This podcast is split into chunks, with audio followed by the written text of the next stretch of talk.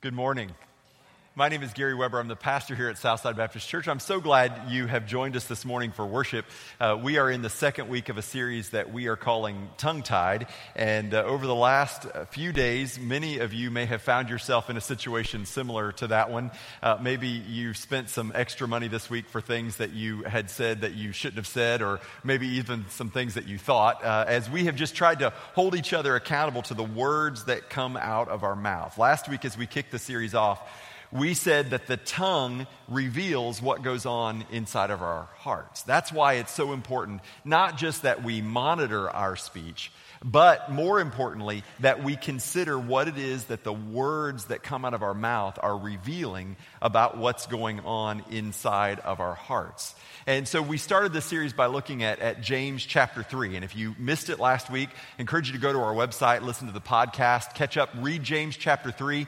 Uh, it really is a challenging indictment about the way we use our mouths, the way we use our tongues. And here's the truth that we took away how I use my tongue reveals the true condition of my heart. How I use my tongue reveals the true condition of my heart. And to hold our, ourselves accountable, we, we, took something, we took something on that we're calling the 429 challenge.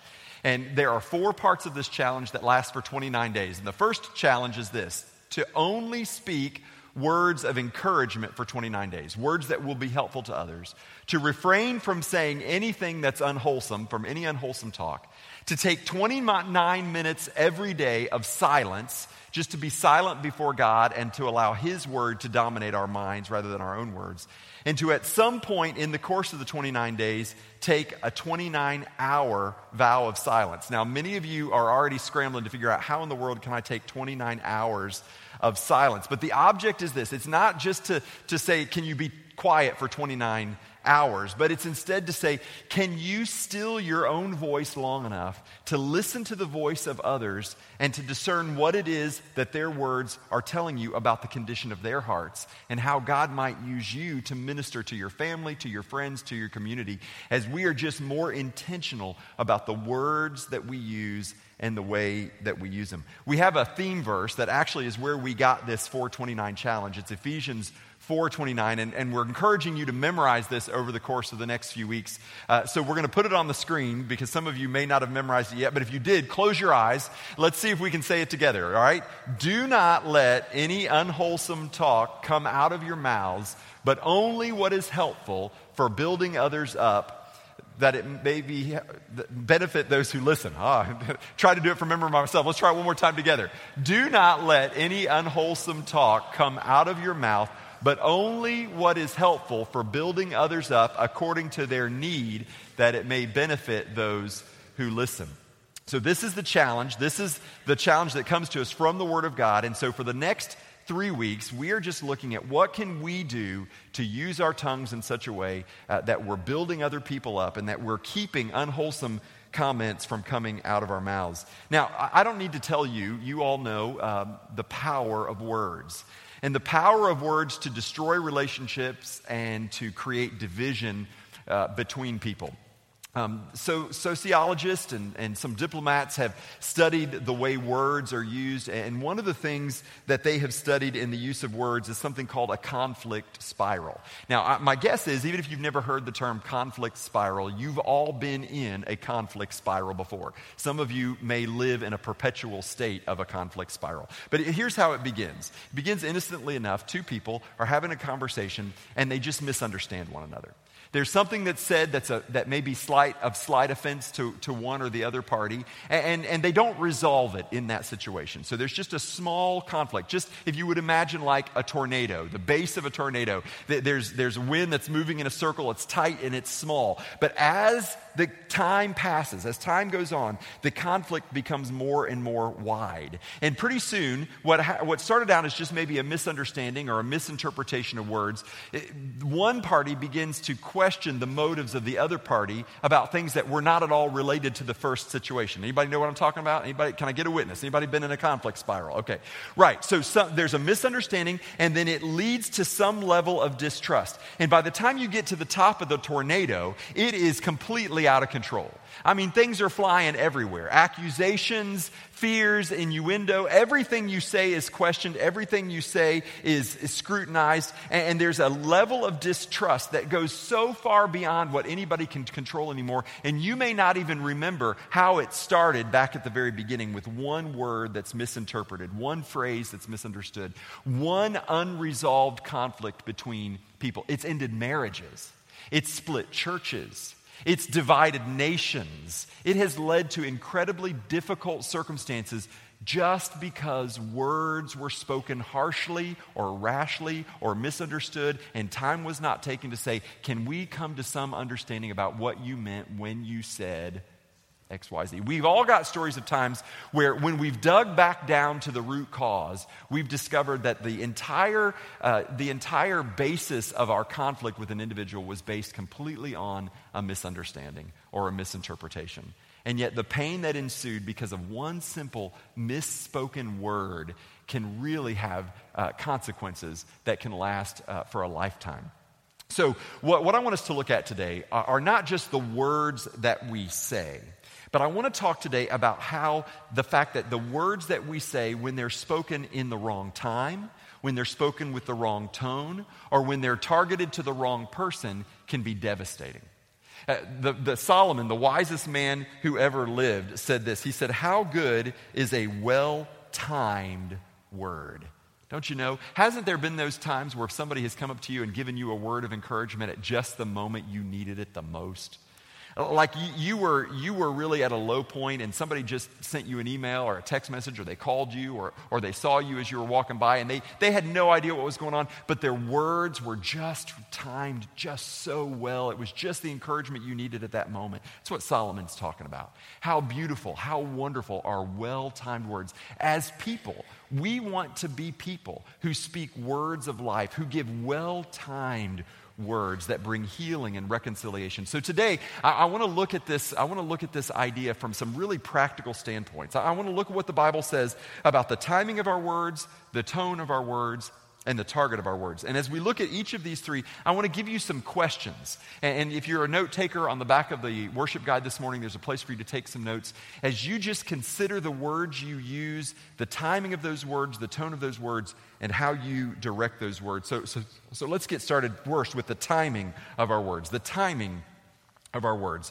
Proverbs 12 18 says, There is one whose rash words are like sword thrusts, but the tongue of the wise brings healing.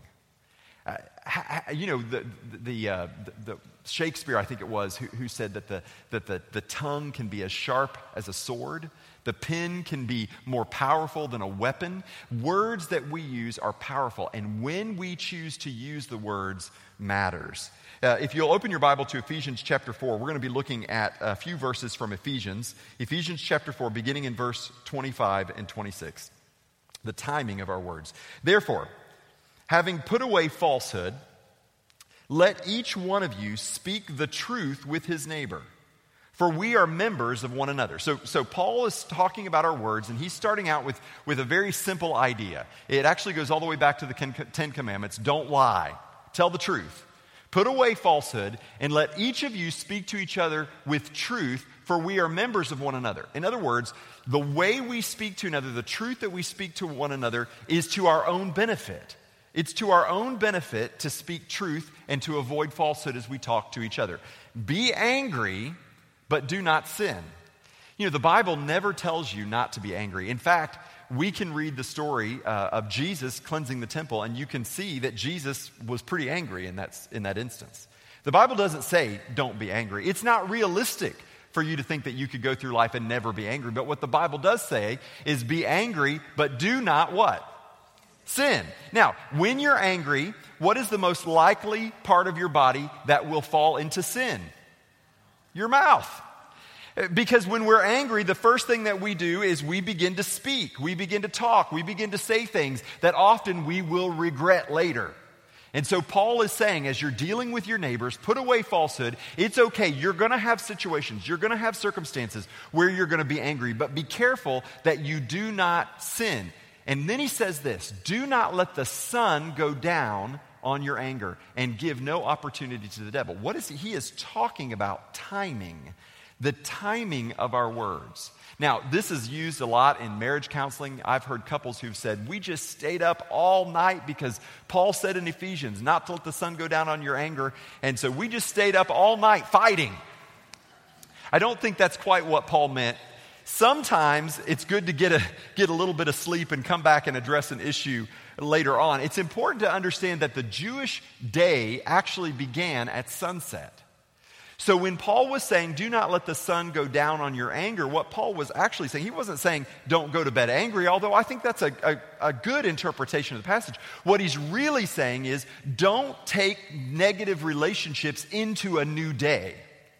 Make sure that as you're going into a new day, it really is a new day, that it's a fresh start. Don't let the sun go down on your anger, and don't take that anger with you into a new day, because it gives an opportunity to the devil. Because here's what, here's what we learn about the timing of our words and how we deal with conflict with people. The longer conflict is left unresolved, the greater the opportunity for misunderstanding and misinterpretation. The longer you leave conflict unresolved, the greater the opportunity that the conflict will grow. The greater the opportunity that people will misunderstand the things that you said. The greater the opportunity that people will misinterpret the things that you said. I, have said it before. Um, those of you who are married may have had this same experience uh, where you are anticipating a, a, a healthy, robust conversation with your spouse. And, and, and, as anticipation of this conversation, you are already beginning to build up your arguments, all the things that you want to say. And this doesn't have to just be between spouses. It could be maybe you're going to go talk to your boss about a situation that's going on at the office. It could be in a school that you're having to go and talk to a teacher about a circumstance that happened in the classroom. But what do you begin to do as you anticipate the conversation? You begin to rehearse it. And you begin to anticipate what they're going to say and then how you're going to respond and then the questions they might ask and the answers you might have. And you begin to come up with your one liners. You begin to come up with all the things that you can say to all the possible things that they may say to you. And the longer that goes on, the greater the opportunity for you to only harbor resentment and anger inside of your heart. The longer conflict is left unresolved, the greater the opportunity for misunderstanding and misinterpretation. Listen to what James said in James chapter uh, 1, verse 19, about the timing of our words. He said, Be quick to listen, slow to speak, and slow to become angry. Be quick to listen, slow to speak, and slow to become angry. But we do just the opposite, don't we? We are quick to become angry, quick to use our words. And only after we've exhausted our words is there the possibility that maybe we'll be quiet long enough to listen to what the other person says. How many conflicts have you been engaged in personally that if you would have just kept your mouth shut for 10 more minutes, it would have, it would have eliminated the whole conflict? You would have not even had a problem had you just listened a little bit longer. This is practical advice. Listen, you may be here today and you're not even a Christian. This is good advice for you. Be quick to listen, slow to speak, and even slower to become angry. This is about the timing of our words. We don't let conflict fester, we deal with conflict quickly, but we are also quick to listen in those circumstances, slow to speak our own case, slow to come to our own defense, and slow to become angry, to allow time to help us to understand what the other person is saying um, there, here's some questions that you should ask yourself. If ever you are in a situation and you feel anger beginning to grow up inside of you, remember the Bible says it's okay to be angry, but do not sin. Here are some questions that you can ask yourself as you are beginning to feel angry or you begin to feel conflict rise up between you and somebody else. What am I not getting that I feel I want, need, or deserve? What am I not getting that I feel I want, need, or deserve? Many times our anger comes because we feel like a need that we have is not being met or we feel like we deserve something that we're not getting, or there's something that we want that this person may not be providing for us. What am I not getting? You see, this goes back to the whole issue of our, our mouths, our words revealing the true condition of our hearts. And if we will stop long enough to evaluate our own heart and to ask ourselves these questions, God may reveal to you something about yourself more than He may reveal to you uh, just the right word to say to defend yourself uh, in the person with, with the person that you're talking to? What am I not getting that I feel I want, need, or deserve? The second question is this What am I afraid of losing? What am I afraid of losing? Many times our anger comes because we feel like somebody's about to take something from us. We feel like that, that, that maybe we feel threatened. Maybe it's a situation at work and you feel like there's somebody new in the office and, and maybe they're encroaching in on your territory or there's, there's a new kid in school and, and this kid's popular and, and maybe this kid you're feeling like maybe this kid's going to take away some of your friends or that your friends are going to switch their allegiance to them. I don't know what it is but what is it that you are afraid of losing? Third question. Do i believe god is in control? Do i believe god is in control? Now you think that seems like an awfully silly question but it's not. Because what happens when you're angry and you speak out of anger? You are trying to assert your own control in that situation. You're using your words to manipulate circumstances and situations because you are trying to control it. Why are you trying to control the situation? Because at the root, you don't believe anybody else, including God, is in control. Do I really believe that God's in control of this circumstance? And does He need my help? And the answer to that is often no. He doesn't need your help. Do I believe God's in control? And the fourth question, and I love this question How would a classy person act in this situation? Now, that's just assuming that I'm not classy. How would a person classier than me act in this situation? How many times have you allowed anger to cause you to speak rashly and you look back and you regret with everything you've got the words that you said and the hurt that you inflicted? If you had paused long enough to ask yourself these questions what am I not getting that I feel I want, need, or deserve? What am I afraid of losing? Do I believe God is in control? And how would a classy person act in this situation? First of all, it's going to slow down your response. It's going to force you to evaluate the condition of your own heart. And when you do respond, you'll respond with a, with a lot more discernment. So the, the timing of our words is important. But the second thing I want to talk about is the tone of our words. The tone of our words matters as well. Continuing on in Ephesians chapter 4, our, our memory verse, uh, verse 29 says, Do not let any unwholesome talk come out of your mouth. So there's, there's a kind of words that unwholesome talk, and he's going to describe what those unwholesome words are in just a minute, come out of your mouth. But only what is helpful for building others up according to their needs, that it may benefit those who listen. And do not grieve the Holy Spirit of God, by whom you were sealed for the day of redemption. I don't know if you've thought about this or not, but that your words, your unwholesome talk, grieves the Spirit of God. The words that you choose to use when unwholesome talk comes out, or when you fail to use words that are helpful or encouraging to those who are in need, you are grieving the Holy Spirit of God. And here he goes on from there. Let all, and here comes the list let all bitterness and wrath and anger and clamor and slander be put away from you, along with all malice. That pretty much covers it, doesn't it? He doesn't say some, he says all. All bitterness, all anger, all wrath, all clamor, all slander be put away along with malice. Be kind to one another, tenderhearted, forgiving one another, as God in Christ forgave you. And there's the key. Because you and I both know that many times we can justify the unkind things we say to people because of the way they've treated us. I mean, we can look and we can say, this person has inflicted terrible pain, terrible harm, they've done awful things to me, and I'm just speaking out of the truth of the circumstance. And yes, my words are filled with bitterness, and yes, they may be filled with wrath or anger. There may be clamor involved in them, but this person deserves that. And Paul ends this verse by turning the tables on you and on me. Because he says the reason you do this is because it's what Christ has done for you. The Bible says, while we were still sinners, Christ died for us. Therefore, what is it that anyone else might have done to you that you are justified to withhold forgiveness and kindness to that person when God did not withhold kindness and forgiveness for you? Because Christ has done it for you, you can and you're called and you're compelled to do it for other people. So here are some questions to ask yourself before speaking as you consider just using the tone of your words. First of all, is it helpful? Is the word, is what I'm about to say, is it helpful? The second question, is it true? Not that I heard somebody else say it, Not that I heard it on the news or not that I read it on social media, but is it true? Is what I'm saying, is what I'm, what I'm about to say true? Third, is it necessary? Is it necessary? Does it, does it help in any way? Is it true? And is it necessary? And fourth, can it be said with compassion and sincerity?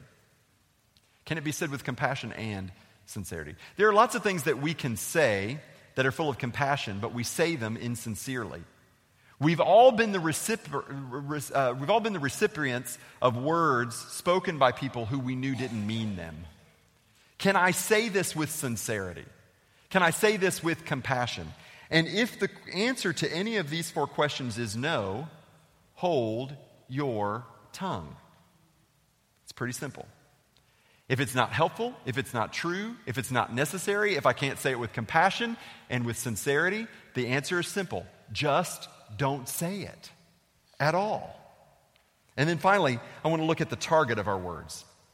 So, the timing of our words, when we choose to speak, the tone of our words, the words we choose to use, and finally, the target of our words, who we are speaking to, who, to whom we're directing our comments. If you have a Bible, turn to Matthew chapter 5, verse 23 through 25. Matthew chapter 5, verse 23 through 25. Jesus is talking, and uh, this is the Sermon on the Mount, and he is giving some very practical advice uh, to his listeners. And here's what he says about the target of our words. He's also going to address the timing. So listen for that as well. He's going to address the timing of our words and he's going to address the target of our words. So if you are offering your gift at the altar and there remember that your brother has something against you, leave your gift there before the altar and go. First, be reconciled to your brother. Now, he's dealing with a timing issue. As you came into church today, the, the advice of Jesus, the directive of Jesus was if you got here and then when you walked in the room, you remembered that your brother has something against you, the timing of dealing with that matters.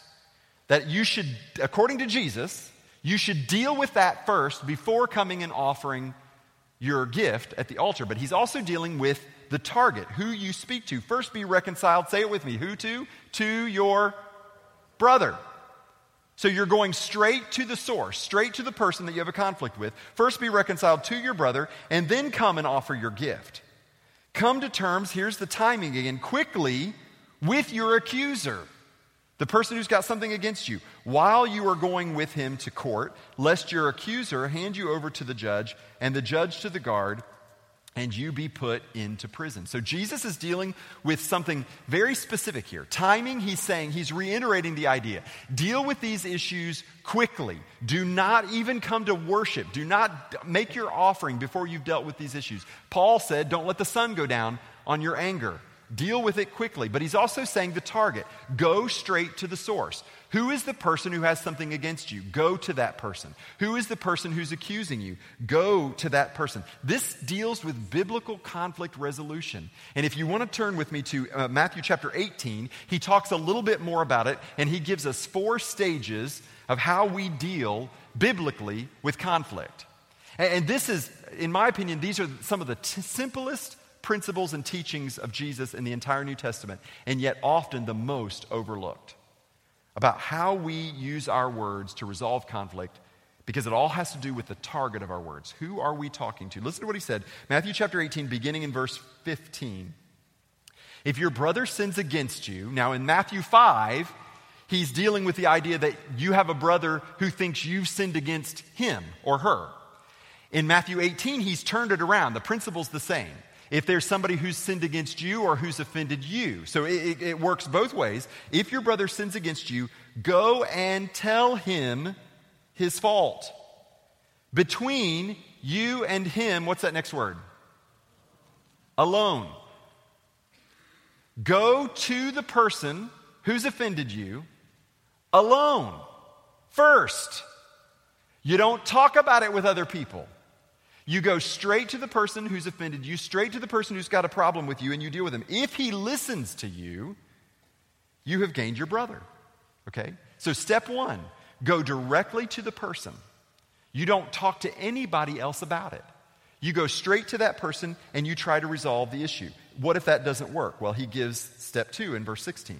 But if he does not listen, Take one or two others along with you, that every charge may be established by the evidence of two or three witnesses. Now, here's what Jesus is not saying. Jesus is not saying, okay, I've gone to my brother or my sister, I've tried to resolve the issue, we can't resolve the issue, so now I'm going to go find two or three people who agree with me, and we're going to go and deal with my brother or my sister. That's not what he's saying. What he's saying here is you find two or three people who, first of all, love Jesus more than they love either of you who are involved in the conflict. Two or three other people who love God's word and who seek to live out God's word, who can come and sit with you and who can help you try to resolve the issue. Bring two or three people with you, go back to the person, and you try to resolve the issue with these people who you know you can trust that they are spirit led people and they're going to help resolve the issue. And he said, if that doesn't work, step three, verse 17. If he or she refuses to listen to them, so you've tried to resolve it, you brought two or three people, it's still unresolved, tell it to the church. Ooh, we just dialed it up quite a bit, didn't we? Now, I've been in situations where uh, biblical conflict resolution has been worked out. I've never been in a situation where it's been brought into a, situ- into a setting uh, like this. Um, but, but at Southside, we have leaders that the, that the church, you, the body of the church, have set aside uh, deacons who have been led, who have been selected, who are seen as servants in our church, who help lead our small groups and, and help minister to people and provide pastoral care. Our council of trustees, who are recognized as those who are set aside to protect the, uh, the witness of the church and to, to lead us as, as, a, as an organization. And, and we can go to those individuals and we can say, here's a situation, here's a conflict that's been brought up, and we can ask these leaders in the church to evaluate the situation and help bring some resolution to it. That's step three. And then step four. If he or she refuses to listen even to the church, let him be to you as a Gentile and a tax collector. In other words, sever the relationship. Like it's time to move on. Like you've done everything you can. I've gone to this person privately, no resolution. I went and got a couple folks who love us both, but love Jesus more than they love us. We tried to resolve it, there was no resolution. Uh, then, then we bring it to the, to the broader uh, community of the church. We try to resolve it, no resolution. And finally, Jesus says at that point, all you can do is sever the relationship, separate yourself from that person. Now, this is one of Jesus' simplest yet consistently overlooked teachings. I mean, so many things that Jesus said in the Bible are so much more complicated, aren't they? I mean, the parables and understanding what Jesus meant and interpreting the illustrations and the analogies and, and even his commandment to love one another and to love your enemies. I mean, those are mind boggling directives. But when Jesus ta- started talking about conflict resolution, he was very simple and very clear. If you have a problem with somebody, you go to that person, period. That's a commandment and a directive from Jesus himself. And to violate that commandment, to go to someone else before you've talked to the person with whom you have an issue, is as much a sin as anything else Jesus told you not to do. And yet we do it all the time. Think of how many of your own personal relationships would be different if the, this, these simple steps that Jesus had suggested were followed. Listen, students, this happens all the time. You live in a, in a world of high school and, and, in social settings like that where it's always what somebody else said about somebody else and who's talking about who. Just think about how simpler, much simpler your life would be if you just followed this one directive. And again, you don't even have to believe anything about the Christian message to know that this is good advice.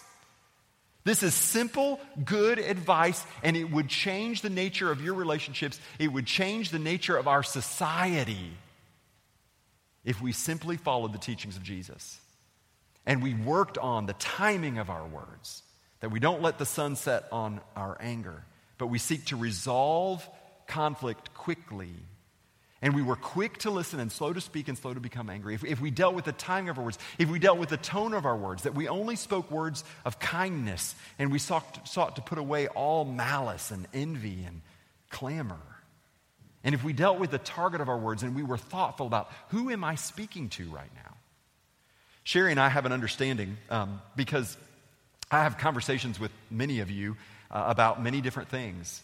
And uh, there have been many times that we're uh, in the course of our ministry together over uh, these past 23 years where people in the church have gone to Sherry and assumed that if I knew something, that I told her. And I don't. Why? Because Jesus said not to. Pretty simple, isn't it? I, I mean, it, this applies to every area of your life. That the way you talk to people and who you choose to use your words to, it matters. It can split up families, it can destroy churches. This is so important, how we choose to use our words. So here's some questions to ask yourself before speaking to a person. So this is determining am I talking to the right person? First of all, have I spoken, have I first spoken to the offending, offended person? Have you talked to, to that person directly? Second question can this person help resolve the conflict? Or am I just talking to this person because I'm looking for an ally? Because I'm looking for a sympathetic ear? Because if this person cannot go with you as one or two witnesses, then why have the conversation? You shouldn't. Can this person help resolve the conflict? Number three, will the information I share result in harm or reconciliation? If, if the conversation is not going to lead towards reconciliation, you should not have the conversation, period. And fourth, is this serious enough that I would be willing to speak to the entire church about it? Somebody offends you, you need to play that scenario out all the way and say, is this important enough that I really would call Gary up and say, hey, we're going to need to talk about this in church next week? Listen, if it's not, build a bridge and get over it. Because that's what Jesus said the directives is. And if you already know that you would never do step three, then it's probably not worth doing step one. Get it? See what I'm talking about? Some of you just need to get a thicker, get thicker skin and not take everything so personally and not be so quick to be offended, but instead assume the best about other people. Don't assume the worst about them. Are you using your words to reconcile people to each other and to God, or just to further your own agenda and to prove your own point? See, that's what this comes down to. Why are you talking? Why are you talking? Are you trying to get people to recognize something about you, to acknowledge something about you, to praise you in some way? Are you trying to make your point? Are you trying to build your case? Or are you really seeking reconciliation with other people? Are you really trying to build relationships between the body of Christ? Are you really trying to build people, build people up so that they can have a, a, a relationship with Christ? Is that what you're really trying to do? Uh, this week, as I've been uh, considering the 429 challenge myself, um, I've been uh, looking at uh, different ways people have talked in the public arena. And, um, at uh, political rallies and conventions and on social media and just in the grocery store and listening to husbands and wives speak to each other. And um, one of the things that I noticed this week on social media is uh, some members of, of our own church here uh, posted something that they put up on their refrigerator. I think we have a picture of it. Um, this is on a refrigerator. Maybe some of you heard it. Before you speak, think.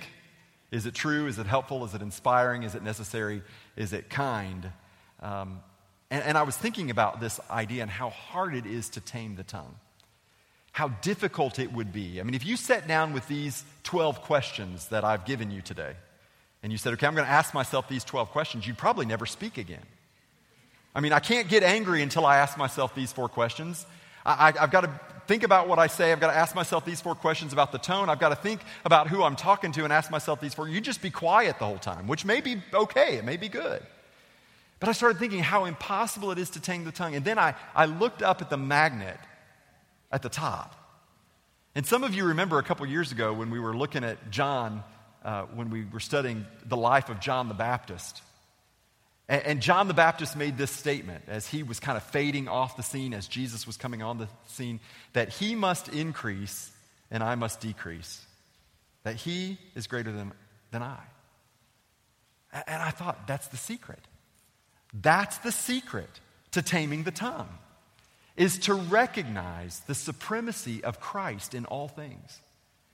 That, that God, who did not spare his own son, but he gave his son for you when you were his enemy. When I know that, then suddenly I don't have to be so quick to use my tongue to defend myself. Because he who did not spare his own son, will he not also give me all things? Would he not also be my defender? See, I, I, I, when I understand my relationship to Christ, it suddenly changes how I use my mouth and how I use my words. When Jesus came onto the scene, John calls him the Word, the Word of God. And, and we're told that the Word came to reconcile us to God and to give us a ministry of reconciliation. Are you using your words to bring people together and to bring people to God? What is God revealing about the condition of your own heart? As you just consider the way you use your words, the timing of your words, the tone of your words, the target of your words, what is going on in here?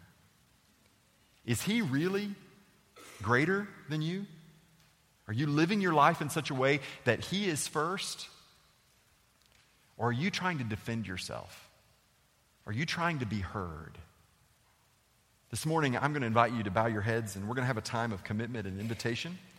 Um, last week, we invited you to uh, come forward and take a tongue depressor, just as your symbol that you were going to participate in the uh, 429 challenge. Um, so, some of you have confessed that you didn't even get through 24 hours before your tongue depressor was broken. And you may need a new tongue depressor today. It's just a reminder that you can hold your tongue out of reverence and honor for Christ this week. For, for some of you, as you have just practiced silence, as you've just held your tongue, it's forced you to question what's really going on, what's behind your words, what's going on in your heart. And, and maybe you haven't liked what it's revealed about your heart. I want to encourage you this morning as we have our time of, of, commitment. Maybe you would come and you just take another tongue depressor. Maybe you'd come and you just kneel at these steps and, and just confess and, and cry out to God to, and ask for His help as you seek to control your words in the way you use them this week. But I'm going to invite you to stand as we sing and to come as God leads. And will you join me as we pray together?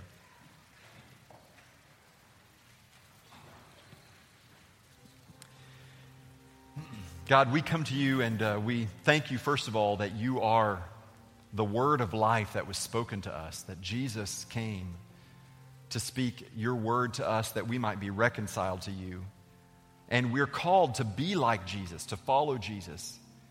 We were reconciled to you so that we could have a ministry of reconciliation. And yet, so often we use our words to divide people. We're so quick to try to defend ourselves, to try to make our point. And, and Lord, in, in doing so, not only are we not reconciling people to one another and to you, but in fact, we're dividing people from each other. Lord, help us to be more thoughtful about our words. Lord, for those of us who are here um, who talk a lot, Father, just to be still and to be quiet long enough to sense what it is that's actually happening beneath the surface in our own hearts. And Lord, we invite your spirit right now to do a work inside of us. Father, to look at the, the dark places inside of us and to bring your light. And Father, we pray that the words that we speak would draw people together and would draw people to you.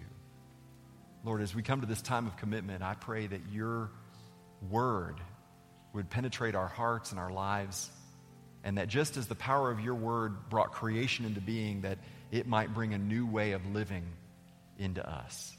For we ask it in Jesus' name. Amen.